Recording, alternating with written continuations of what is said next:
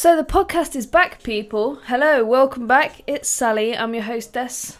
And the podcast previously has been, I mean, it's called Fitter. This is the Fitter the podcast, but um, it's been fitness focused, which I'm kind of inclined to move away from um, just because I'm not a doctor, I'm not a PhD, um, and apparently you need to be some sort of scientist these days to try and help people in regards to fitness on the internet.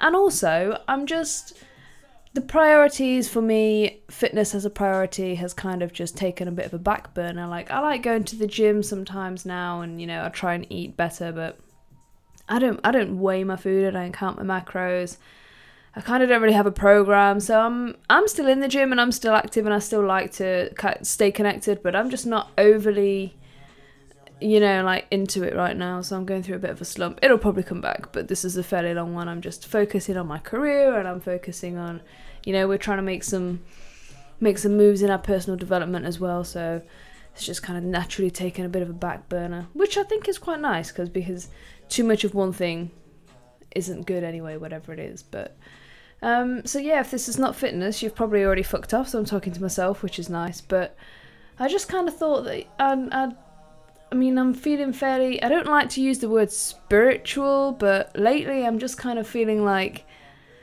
you know, I'm 27, so in a like few months I'll be 28, and they kind of say that 27 is like the year.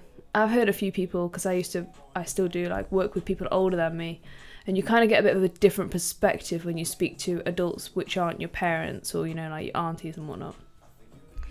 And one of my colleagues, my ex colleagues, and this kind of resonated with me, and I've heard it a little bit, is that 27 is like a pivotal year. That's when I think, you know, like I think she got divorced or she got married or like like like big life changes. You kind of discover who you are when you're 27.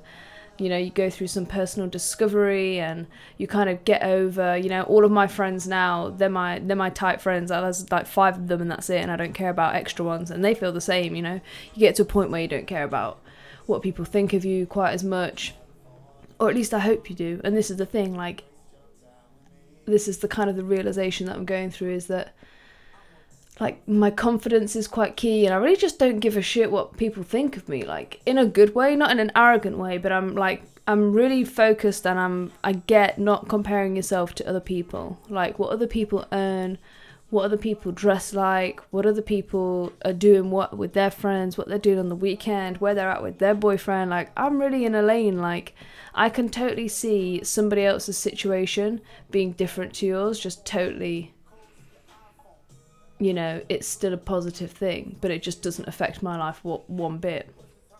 I don't know if that's arrogant or if that's just like coming to a like I, I still want to try and remain humble you know? I don't want to turn into like oh if it's nothing to do with me then i don't care you know? But i think yeah this is just kind of my vibe lately. I'm trying to remain calm trying to meditate trying to focus on myself a little bit and i think it's it's a bit of a discovery and that's maybe why i'm sat here and my fitness podcast has turned into sell smokes as opposed to sell lifts and i'm feeling pretty good. So I don't know, like yeah, traveling. Like I've, I have a different perspective on seeing the world, and I want to see more, um, more natural experiences. Like I really want to go and do something in the mountains because I really regret when we went to California last year we didn't properly go into Yosemite Park and spend a couple days with nature. So I feel like doing something like doing something like that in the near future.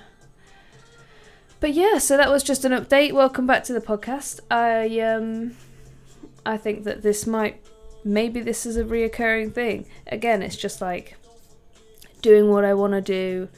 You know, like if I don't want to go to the gym and I don't enjoy it, I'm just not going to do it. If it doesn't bring you like joy or if something doesn't if a person, if a relationship, if a fucking pair of jeans don't bring you joy in your life and you can live without them, then don't feel bad about cutting those trimming the fat, you know.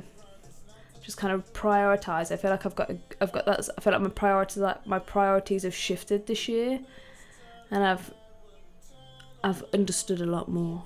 And I'm I'm like thinking that my parents could have saved me a lot of time if they just told me to not give a shit about people. They probably did tell me that to be fair, but really drill that home. I think that's important. Anyway, yeah, whatever. I'm going again because I'm just rambling about shit. So, hope you enjoyed this episode of Fitter. Um, I'm Sally. Check me out on Instagram. It's um, at I don't really give a fuck. Um, you can just search me and you'll find me right there. So, cool. Thanks for listening.